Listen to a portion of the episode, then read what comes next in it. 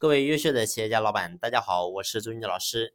身教大于言教。那么很多人呢，在企业里面，然后呢，经常抱怨说员工不听话，然后呢，老是逆反挑衅，老是呢交代他的事情，然后没有做好。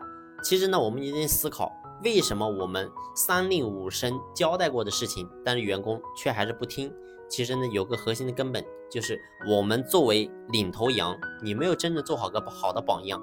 我举个很简单的例子。你比如说，大家都是为人父母，都会有自己的孩子。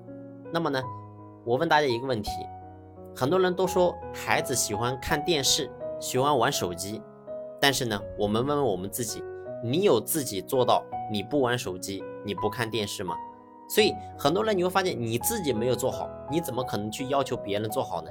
所以呢，包括说，你看很简单的，我刚才讲到，我说在家里孩子都是一样，何况是企业里面的员工呢？所以其实员工也是一样的，很多老板你会发现，然后呢，天天跟员工讲你不能迟到，不能早退，但是你会发现，很多人你连你自己都控制不了。公司可能是九点钟准时要上班，但你会发现，很多人呢，可能老板一上午连人影都看不到，然后呢，下午可能也是很晚才来，最后呢，早早就走了。所以你会发现，如果你是这样的经营企业的一个状态，你告诉我员工怎么可能会做好呢？所以我说，作为老板，其实你会发现这是一个。比较难的一个职位，并不是说当了老板今天你就能够轻松。当老板，你会发现意味着你要比别人做得更好、更完美，你才能够真正的做一个示范的作用，做一个榜样的作用。如果你连你自己都控制不了，你做不好，那下面的员工怎么可能服你呢？所以，无论你讲的再多都没有用，你讲的再多，还不如你自己做好。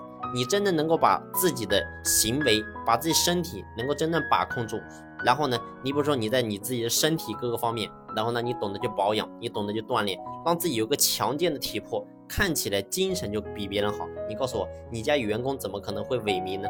你家员工怎么可能会没有状态呢？所以核心根本一定要回到我们自己身上，我们要去问自己：我有真正的做好一个好的一个榜样，做好一个好的带头人的一个示范吗？如果你做不好，你会发现。不单单说是员工，连家里的孩子，你会发现其实管理的方式都是一样的。好了，这一期的分享呢就分享到这里。如果说你想系统性的学习课程，那么呢可以随时联系朱老师，朱老师联系方式呢就在专辑的简介上有介绍。好了，谢谢你的聆听，谢谢。